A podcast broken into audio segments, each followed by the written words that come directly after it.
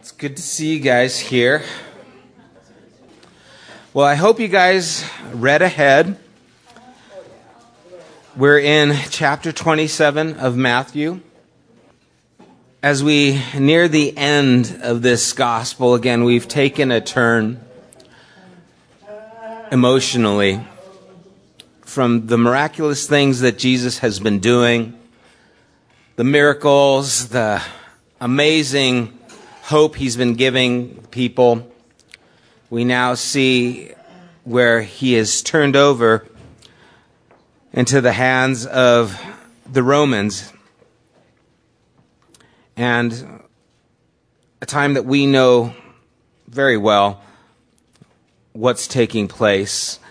I fear sometimes that we are in danger of losing the emotion of what's taking place here as things become routine and we know about them. But I want you to remember the times where you've felt alone, where it seemed as if no one was by your side, no one cared, where there was sorrow that was overwhelming,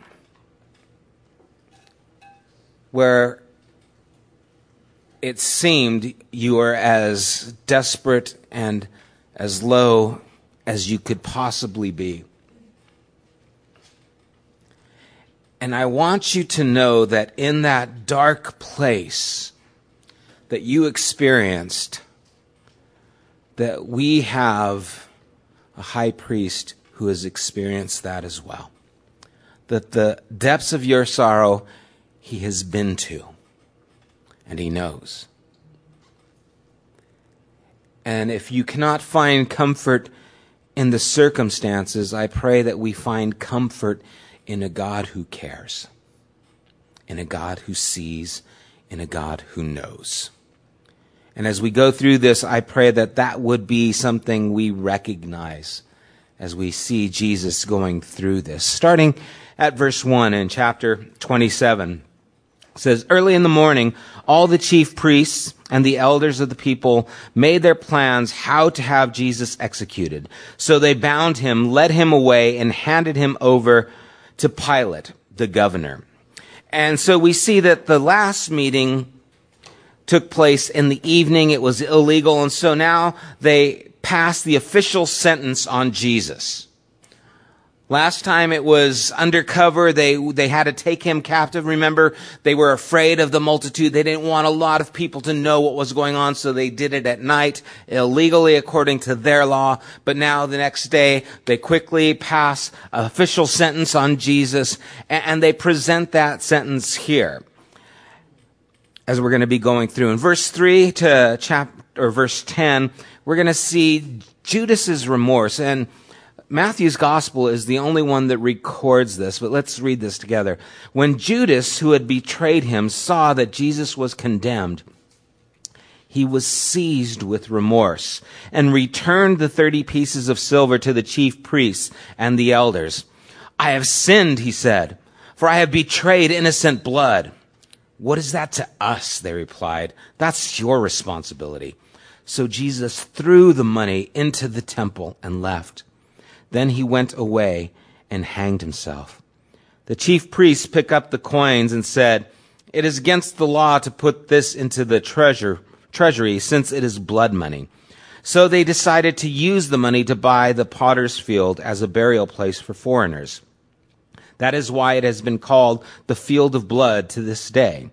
Then what was spoken by Jeremiah the prophet was fulfilled. They took the 30 pieces of silver, the price set on him by the people of Israel, and they used them to buy the potter's field, as the Lord commanded me."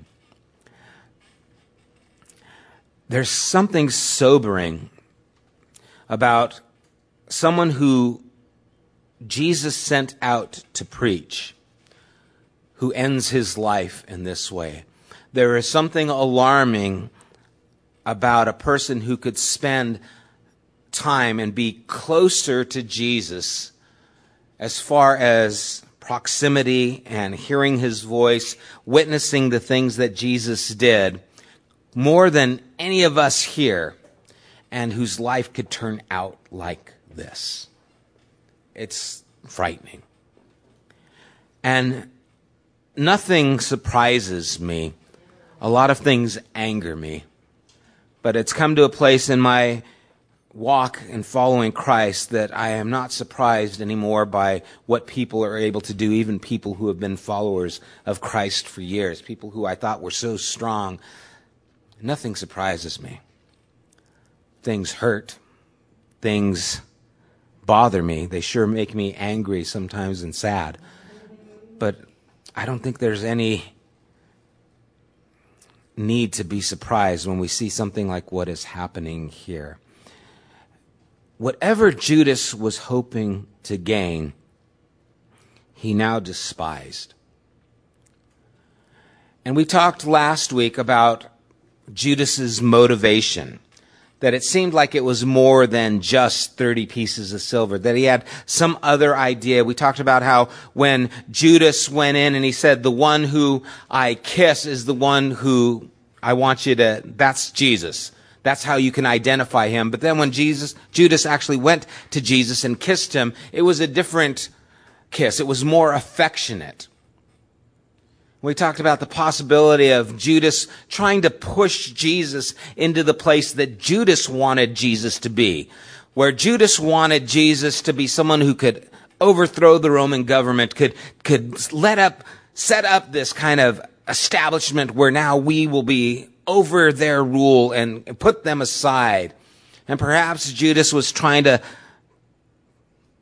move Jesus' hand, and it didn't work out the way he wanted.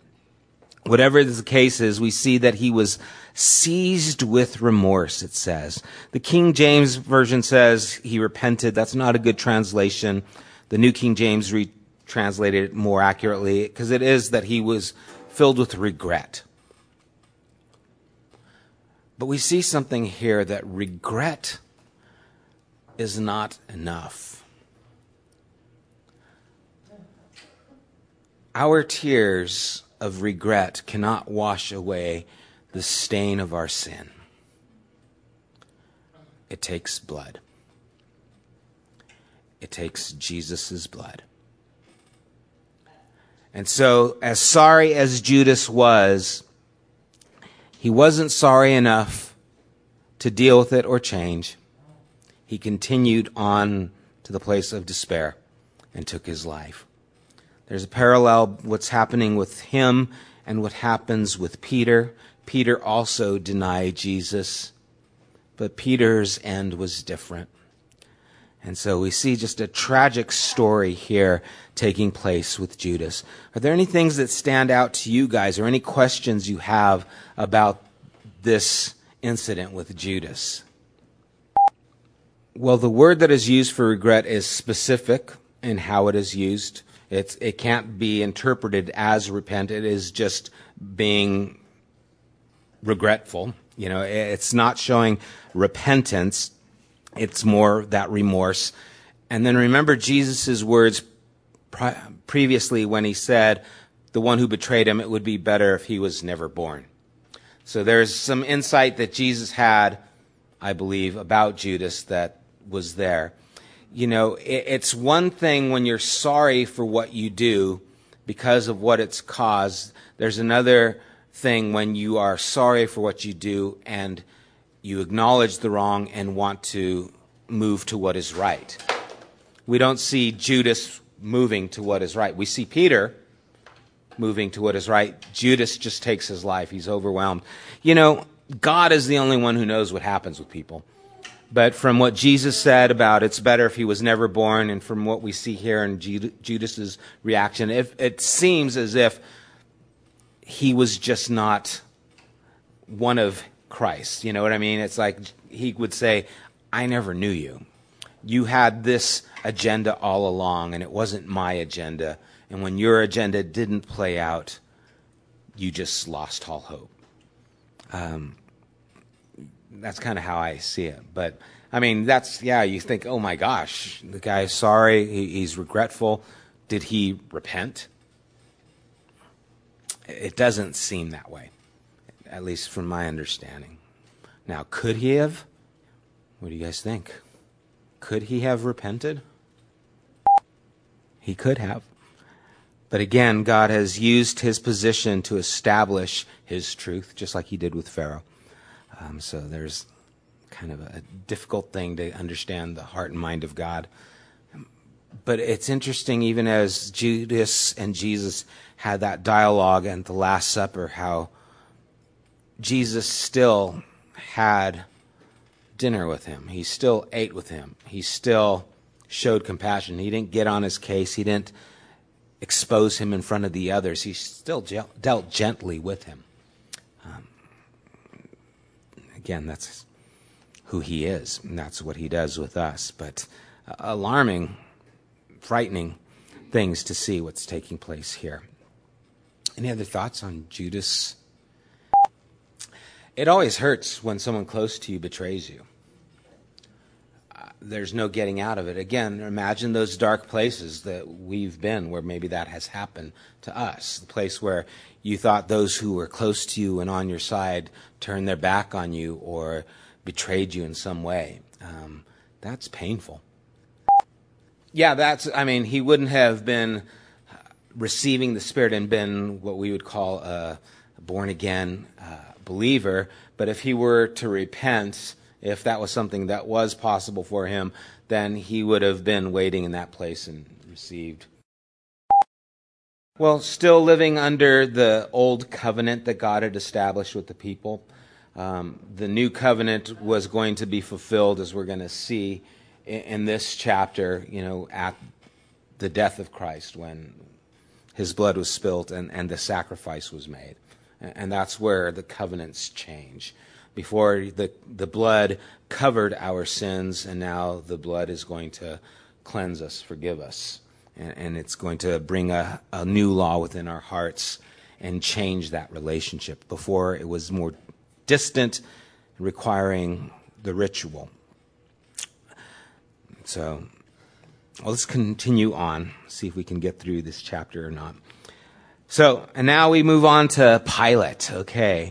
Verse 11, meanwhile, Jesus stood before the governor, and the governor asked him, "Are you the king of the Jews?" "You have said so," Jesus replied. When he was accused by the chief priests and the elders, he gave no answer. Then Pilate asked him, "Don't you hear the testimony that they are bringing against you?" But Jesus made no reply, not even a single charge, to the great amazement of the governor. Now it was the governor's custom at the festival to release a prisoner chosen by the crowd. At that time they had a well-known prisoner whose name was Jesus Barabbas. So when the crowd had gathered, Pilate asked them, "Which one do you want me to release to you, Jesus Barabbas or Jesus who is called the Messiah?" For he knew it was out of self-interest that they had handed Jesus over to him.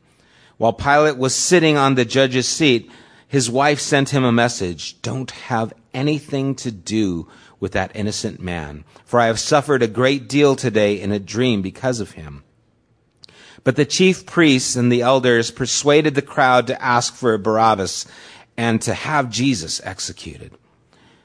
"Which of the two do you want me to release to you?" asked the governor. "Barabbas," they answered. "What shall I do then with Jesus, who is called the Messiah?" Pilate asked. They all answered, "Crucify him." "Why? What crime has he committed?" asked Pilate. But they shouted all the louder, "Crucify him." When Pilate saw that he was getting nowhere, but that instead an uproar was starting, he took water and washed his hands in front of the crowd. "I'm innocent of this man's blood," he said. "It is your responsibility." All the people answered, "His blood is on us and on our children." Then he released Barabbas to them, but he had Jesus flogged and handed him over to be crucified. Luke tells us that the charge was blasphemy earlier, but they told Pilate. Luke's gospel tells us that the charge was blasphemy, but they told Pilate that basically Jesus was refusing to pay taxes and called himself a king. That's why they were presenting this to Pilate. The Jews could not execute someone. They didn't have the authority to have that kind of judicial control over the people because Rome was over them. And so instead, they had to appeal to Rome if there was this kind of circumstance. Someone was causing problems. They wanted Jesus out of the way. They couldn't do it themselves. So they made up some charges that would cause Rome to have to deal with it. The charges were he wasn't paying taxes, and that he calls himself to be king, because they're supposed to have no king but Caesar. In fact, one of the other gospels that says the crowd was shouting, "We can have no king but Caesar." And so they make up these accusations. They present this to Pilate. Pilate is an interesting fellow. He's probably in his 30s, maybe a little bit older. He actually took his position as a governor at about 26 AD. And to get to this position, he had to go through the ladder of command. He was involved with the military. He did his time there. And then he worked his way up to be this place of governor. But he did not have a good relationship with the Jews. From the very get-go, he was in opposition with them. The governors before him, aware of the Jewish people's religious beliefs that they could not have any graven images, when they would have their home, they would not fly the flags of Rome in front of the home because the Jews saw that as a graven image. Pilate didn't care. He said, "Put the flags up." And it caused a stir. It caused an outrage for the people, so much so that eventually he took them down. So now there's this interaction that's going on between Pilate and the people, this hostility. Pilate also developed this aqueduct, this water, to get fresh water, which was a good thing. But what he did was used the temple money to build this, which wasn't a good thing. And so then the Jews started threatening Pilate that they would go above his head and let the people know, or let his leaders know, what he did, how he abused his power. And so now they had something on Pilate. And so Pilate was living in this tension where he was over them, but they had a couple of things on him. And so he didn't want there to be a riot. He didn't want there to be a big fuss because it could cause problems for him. And so as they pushed this on him, he could only push back so far. Otherwise, he was going to be dealing with something that he probably just didn't want to. And so often the times the Jews would use these things to threaten him, and they did it now at this time as they wanted to put Jesus to death. Eventually, he was recalled to Rome because of how he dealt so savagely in Samaria with a uprising that shouldn't have been what it was, and he killed a bunch of people. And when word got to the officials above him, they pulled him back to Rome. And in that time, there was a lot of change, and we don't really know what happened. There's all kinds of stories of what happened to Pilate, that his wife became a believer of Christ. Some say that he committed suicide, but we don't know. But Pilate was warned by his conscience. He knew Jesus was not guilty. He said, "I find no fault with this man." He was warned by any kind of sense of justice that he might have had, and he was warned by his wife. Don't have anything to do with this man, which I find amazing. She had a dream. And I love how it says, she said that I was troubled greatly. I have suffered because of this dream I had. Don't have anything to do with this man. I wonder what that's about. What's God doing there in her head? But Pilate, not listening to his conscience, not listening to his idea of justice, not listening to his wife, instead tries to alleviate his guilt with water and wash away the wrong that he was allowing to happen. And it's amazing the things that we will do to try and alleviate guilt. to say, I'm not responsible, when you always have the choice. Oh yeah, it might have caused you your position, but it was the right thing to do. What motivates us and what is the most important thing to us shows up in the actions that we have and the actions that we live out. And so Pilate here gives in to the pressure, tries to make himself free of it, but he's not. He's not free. He is responsible for his actions. And as all these things are happening, we have to recognize that just like Judas was responsible for what he did, Peter was responsible for what he did, Pilate's responsible for what he did, we're responsible for what we do. It doesn't matter if someone else does something wrong. It doesn't matter if someone else is being manipulative or cruel or trying to usurp their authority or twist things. We are always responsible for how we will react. And God is always moving, and we see the will of God as being accomplished, but it doesn't take away the responsibility of these individuals. Well, wasn't Jesus destined to go to the cross? Yes, he was. Well, then how can you blame Pilate? He's responsible for his actions. That never stops. He always has the ability to choose. We always are responsible for our actions. Any questions on this passage with Pilate? Any thoughts that jump out to you regarding it? Yeah, and the other Gospels talk about Herod, and it was his way of trying to, maybe Herod would release him, but he didn't, so it went back to his lap. Again, he wanted to shun the responsibility, but he couldn't. Any other thoughts on Pilate?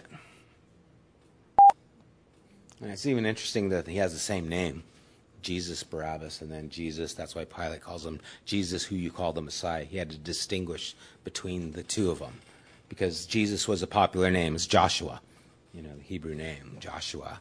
And so, but yeah, it's interesting. And then Barabbas, we just know a little bit about him, that he was a criminal, but they were able to release him instead. The crowd, isn't it interesting how quickly the crowd turned? When Jesus was coming into Jerusalem, that triumphant entry, they were all for him. Hosanna, Hosanna in the highest. And now he's captive. Crucify him. What's going on there? Well, just how many people are in Jerusalem at this time? You've got probably 1 million people in Jerusalem, and so you're going to have a large variety of people. But we know there were some believers in there, not all of them, and it's what's interesting is how quickly and how easily it is to turn a crowd. It depends on what things are going on. Yeah, they were encouraging people to do that. They were campaigning. An election year, might as well campaign. It doesn't take much to get a crowd motivated to do something. Look at our sports teams and stuff, you're for them until they lose, and then you hate them, some people. Some are faithful fans, but not many in L.A. It just depends. What have you done for me lately? That baseball player who's batting, 300. He's we love you. He's batting 100. We hate you. Sell him. Get rid of him. We love you while you're doing something for us. If you're not doing anything for us, get rid of him. Kind of a human nature thing that we deal with. Any other thoughts in this? Yes. Yeah, he's just merciful. Exactly. With Pharaoh established his heart, and then God strengthened that position and used it. And I think the same thing happens many times. God will say, okay, if you're going to take that position, I will use you to establish my position. Remember with Pharaoh, Pilate, or us, what we really do is based on what's most important to us. In other words, you can know the right thing, which Pilate did. The right thing was to let Jesus go. But if you love the wrong thing, which is his position and his status, you will make the wrong decision. And so knowing the right thing isn't enough. You have to care enough to make that a priority. What would have happened if this was someone who Pilate really loved and cared about? Would he just say, I wash my hands, or would he have done more to make sure this didn't happen? And what happens with us in that case? You know, we see some injustice taking place. I don't really know them. I don't care that much. I'm going to just keep going my way. The Good Samaritan. The religious leaders passed by him. Yeah, passed by him, passed by him. It took someone else to see him and give him value, the way God saw him and gave him value. That Samaritan that the religious people said, oh, I'm not going to have anything to do with this guy who's beaten and thrown to the side. It took that Samaritan person to say, I see value in this person. I recognize that. And he made the difference. And that's why that was the example Jesus gave. Who was this man's neighbor? The one who cared and treated him the right way. Pilate had the opportunity to treat Jesus like he should have. But he didn't, because he loved something more. Instead of doing what was right here, he loved his position, his status. He was worried about maybe those things, and he made the wrong decision. He held it for a few more years, but then he lost it. I mean, there's one thought that he actually committed suicide too. You know, someone said, Pilate, yeah. At least, again, it's all speculation. We don't know. But yeah, he ended up losing his position anyway. So, but you know, at the time, it seems like everything. You know, that position that you're going for, that raise, it seems like everything if that's right there. And then you get the job, and then the company goes out of business. You know, so I'm like, oh boy, you know, that didn't work out. And so you vie for a position, and then it ends up being foundationless anyway. And it's so easy to justify. That reminded me of something when Judas went into the temple. You know, he ran past the court of the Gentiles and the court of the women. He couldn't go into the holiest place, you know, the place where the place where the priests were only allowed, you know. And so he took the money and he threw that into the temple, that deeper part. And then the priests went in there and they took the coins and said, well, we can't use this in the temple because it's blood money. But they had no problem lying. They had no problem, you know, putting an innocent man to death. And it's amazing how we can justify, you know, oh, I can't use this money. This is bad. But I can kill this guy. That's okay. You know, and we all see other people's sins as worse than our own. You know, that person's gay, but you covet. You know, they're going to hell. I'm okay. You know, and we have this way of justifying our own sin and lifting others up as being worse. And we do that almost naturally. You know, it doesn't mean that what they're doing is good. It's just how we justify it as worse is interesting. Let's go on. Let's try to continue a little further. Verse 27. Then the governor's soldiers took Jesus into the praetorium and gathered the whole company of soldiers around him. They stripped him and put a scarlet robe on him, and then twisted together a crown of thorns and set it on his head. They put a staff in his right hand. Then they knelt in front of him and mocked him. Hail, King of the Jews, they said. They spit on him and took the staff and struck him on the head again and again. After they had mocked him, they took off the robe and put his own clothes on him. Then they led him away to crucify him. I'm going to keep going.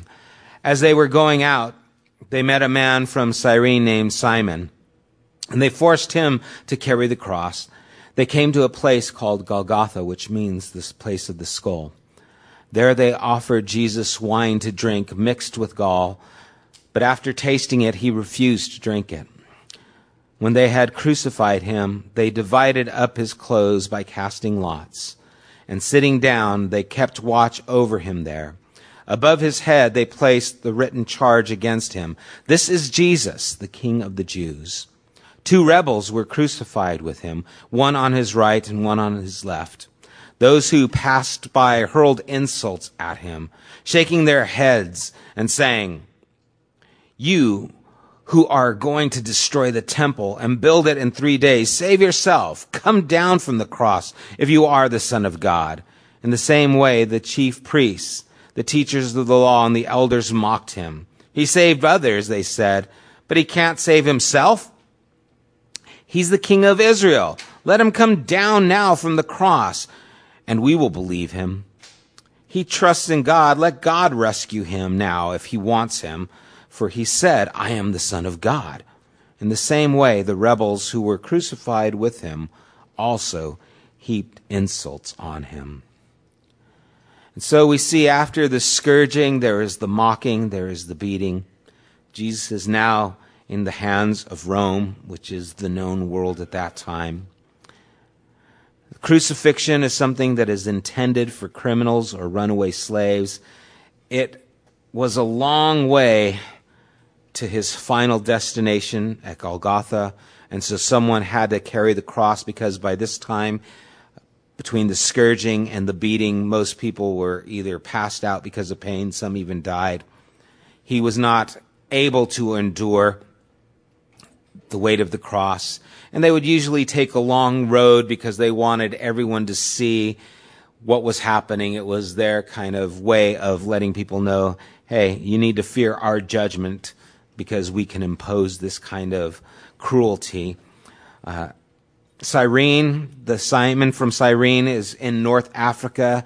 Again, there's a lot of speculation about this man. We see in the other Gospels, Mark's Gospel, that he was the father of Alexander and Rufus, and it's mentioned in Acts, these names, and so they believe that these, his children, were actually followers of Christ later on. This might have been a time where he was introduced to who Christ was, and from there moved on. But what an amazing thing. This person from South Africa travels all the way to Jerusalem to be part of the Passover, and happens to be this guy.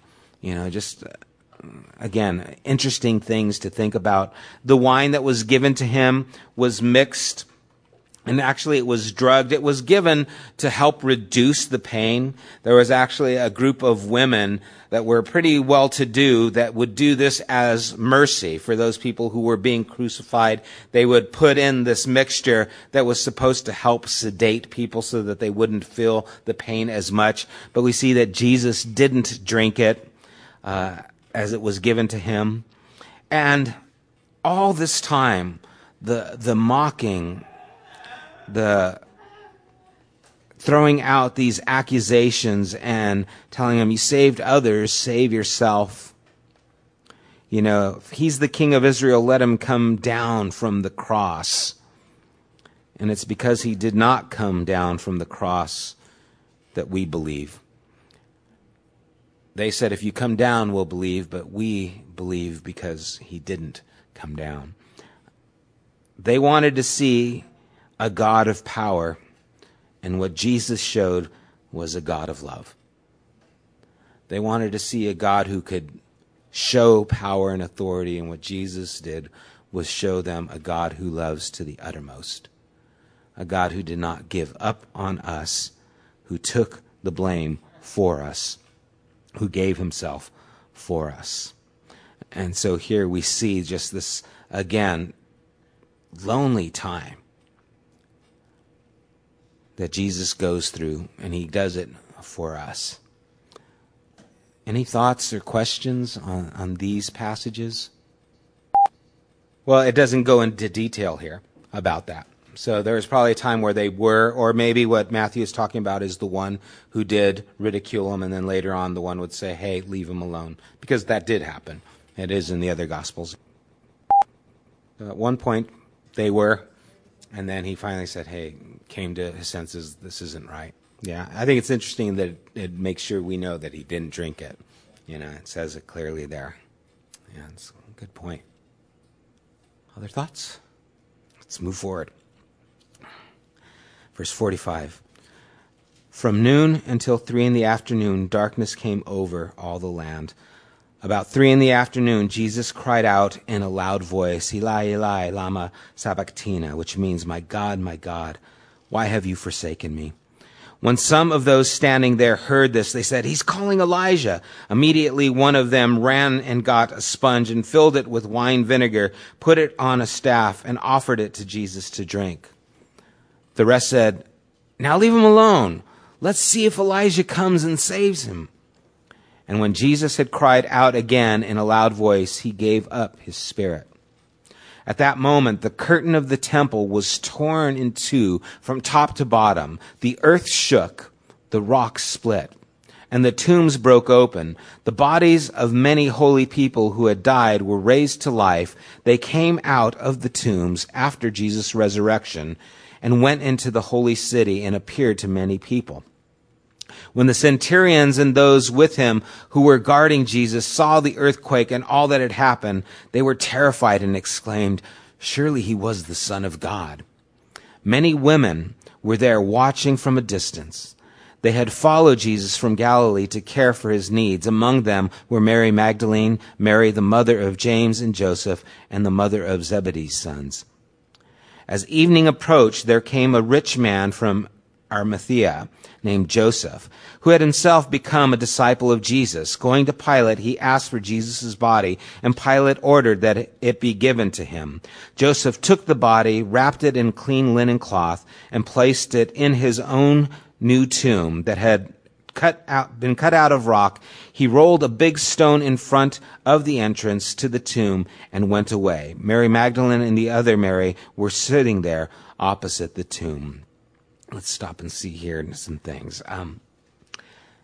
Mark tells us that Jesus was crucified at the third hour, which is about 9 a.m. We see here that it's about 3 o'clock when he makes this cry out, which means there's about 6 hours of time out there in the sun, beaten, scourged, and being crucified.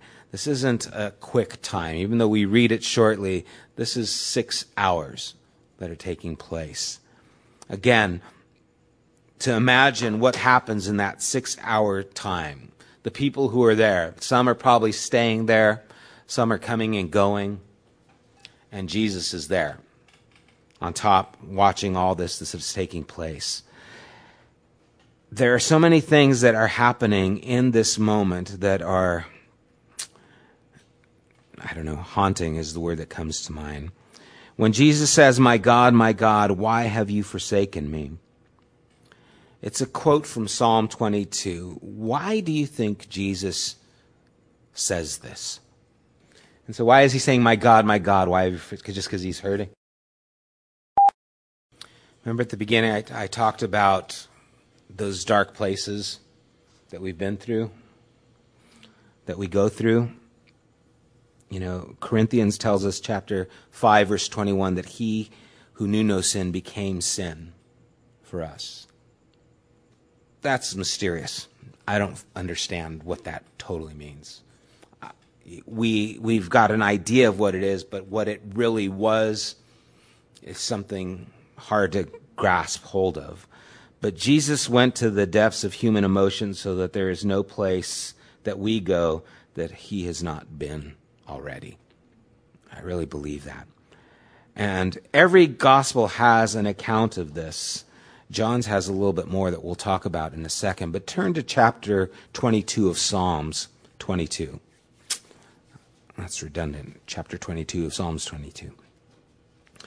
There are so many things through this psalm that line up with the crucifixion. And what Jesus is quoting here, it's just very revealing. Verse 7, it says, all who see me mock me. They hurl incense, shaking their heads. He trusts in the Lord, they say. Let the Lord rescue him. Let him deliver him, since he delights in him. We saw that. Verse 16, dogs surround me. Remember, that was a term used for Gentiles as well. A pack of villains encircles me. They pierce my hands and my feet. All my bones are on display. People stare and gloat over me. They divide my clothes among them and cast lots for my garments. All these things are taking place. There's a change that happens. In verse 25, it says, "From you comes the theme of my praise and the great assembly. Before those who fear you, I will fulfill my vows. The poor will eat and be satisfied. Those who seek the Lord will praise him. May your hearts live forever. All the ends of the earth will remember and turn to the Lord, and all the families of the nations will bow down before him. For dominion belongs to the Lord, and he rules over the nations. All the rich of the earth will feast and worship. All will go down to the dust and will kneel before him. Those who cannot keep themselves alive, posterity will serve him. Future generations will be told about the Lord. They will proclaim his righteousness, declaring to a people yet unborn, he has done it." What John's gospel records as the final words that the others don't. All of them talk about, my God, why have you forsaken me? But the last words that John records that Jesus spoke was, "It is finished." It's actually one word.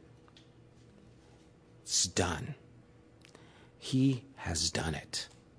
You see, Psalm 22 is identifying with the human condition. It is identifying with us, who we are, the depths of our sin and our brokenness, and all the things that make us broken and human and in need of salvation. Jesus identifies with it, but it doesn't end there. It ends with, he has done it. It ends with, it is finished. It ends with, I took care of it. Wherever that dark place is, wherever that broken place is that humanity lives, I have been there and I have fixed it. He's done it. We can say he's done it. Jesus said it is finished. And now brings that new covenant. Now the veil is torn, which is so symbolic, that place of the holies that no one could go into except for the high priest. Jesus is saying, you are allowed in. That's the new covenant that we were talking about. Now things have changed. You now have access because I give you access through my blood, through what I have done. And so we see that there is a change that takes place. These spectacular events happen. And Matthew, as he's been doing throughout his gospel, throws some things that happen later in the middle of what's happening now and says, oh yeah, that happened later after the resurrection. So we leave our heads spinning, go, wait, what's going on here? When is that? Oh, okay, that's after the resurrection. But what's happening is Matthew is making a statement. Things are different now. Everything has changed. Why? Because he has done it. Because it is finished. Because Jesus tore the curtain. The veil that separated us or kept us from God is now gone. It is done. And so we see that in this place where now Jesus, remember he said, when I am lifted up, speaking of the cross, I will draw all men to me.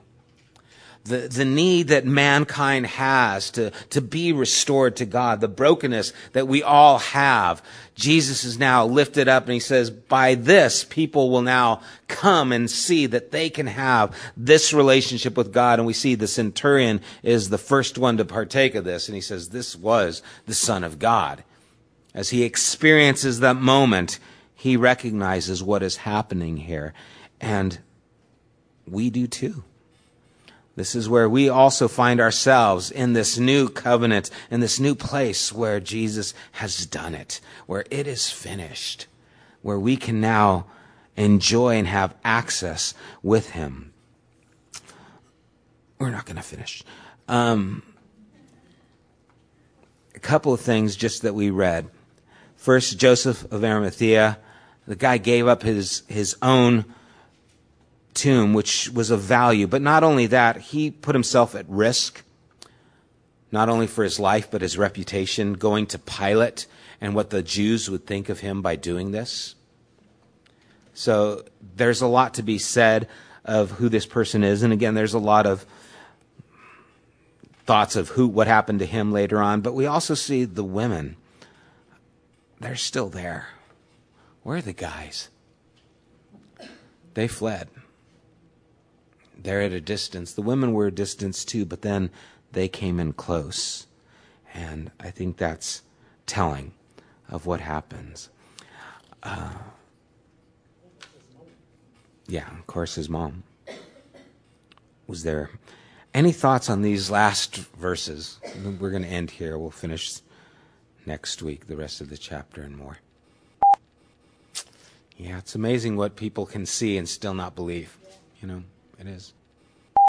You know, and that's what makes a hard choice easy, is when you love.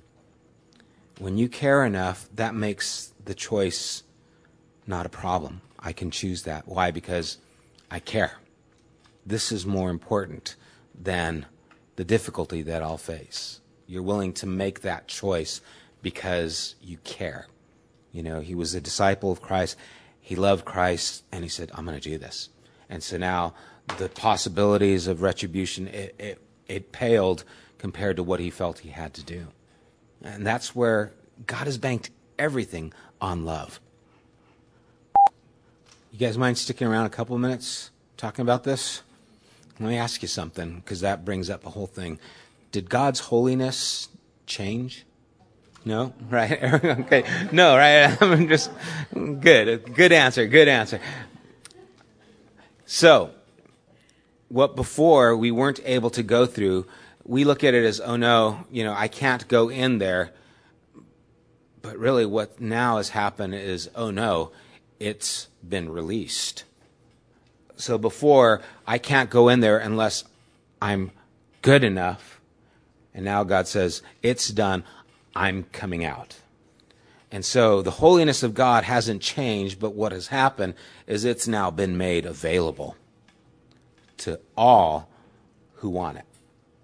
And so now that scary place is here and is all around us, which should make us a little frightened, but should also make us very excited of what's happening. You know, that we have now this holiness available to us, that the Holies has now entered our lives. How cool and crazy is that? Because it's not like God was held in there. It was a representation. And now God says, you guys, I'm here. I'm everywhere. And so the holiness has just been exposed and released. It's like radiation. You know, it's just curtain's gone. It's out, which is meant to be. That's why there was this explosion, because the holiness of God is now going to capture the lives of these people and going to transform them, to give them a new life, make them not better people, but different new people. And that essence that is now changed is going to spark a chain reaction, what C. S. Lewis calls the good infection. It's going to now infect more and more people, because the holiness of God is now able to invade our lives and change us from the inside out. Isn't that cool? Isn't that just like, whoo, it's out. You know, this is very cool stuff. Okay, any other thoughts? And something is happening here that is helping us to see things different, or a new reality that's taking place. Because what's going to happen from here, Jesus didn't give a sign, come down from the cross. I mean, he's raised people from the dead. He fed 5,000. You'd think that would be enough, but it's never enough. You know, it's like, oh, one more sign, you know, show me one more thing. You know, I got this soup over here. Can you make it boil or something? You know, whatever. It's always something else that we want. But what Jesus does with the whole tearing of the veil is now he is going to make us the proof of God. Our lives become the proof of God. You will be my witnesses.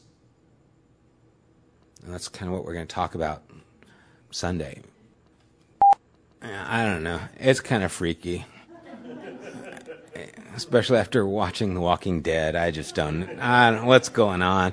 You know, we know they're a resurrected body, so it's different. But yeah, it was something unique happened at this point, and I don't know all the reasons why, except for to give testimony to the event that happened, I believe. You know, Jesus was seen by thousands of people over that period of time. You know, it wasn't just over 500 people at one time that took place, you know, over 40 days. It was like he was hanging out for a while, which had to be strange. You know, showing up, hey, is he going to, where is he? You know, have you seen Jesus today? No. But he just showed up yesterday, man, so be ready. You know, I mean, it was exciting times. It is. It's big. But, you know, again, I'm not surprised by people anymore. I really am not. The things people will believe is amazing, and the foolish things that people will believe is amazing. I've been looking at some things just for other reasons, for talking with some people who are like into all these conspiracy things, and they say, oh, I believe this and this and this. And I listen to that, I go, that's crazy. That's just crazy. But once you've got a seed in your head and it changes your perspective, everything fits into your belief system, you know? And so if you're like, well, he wasn't really dead. You know, it just looked like him, you know, or who knows what they would go through to say, or just disregard it altogether. But anyway, any other thoughts? Thank you guys for sticking around. Let's close. I know it's late. Thank you guys. Hey, you were talking too, so it's not all me. Father, there are so many textures in the passages that we read here tonight. God, we see such sorrow and, Lord, what tragedy that the author of life would be put to death, and to be alone, and to be forsaken. And we see your identifying with us and doing this for us. And we see the devotion of a few, and we see now hope given to many. And it just gets better. Lord, we are so grateful for what you've done. Lord, may we take to heart that what we read is what's making the difference in our lives right now. It is what changed the game. It's what allowed us access to a holy God. It's what allows a holy God to use us to change the world. And Father, may the power of this event be powerful in our own hearts and our lives. God, we entrust ourselves to you, and thank you again for this time. In Jesus' name, amen.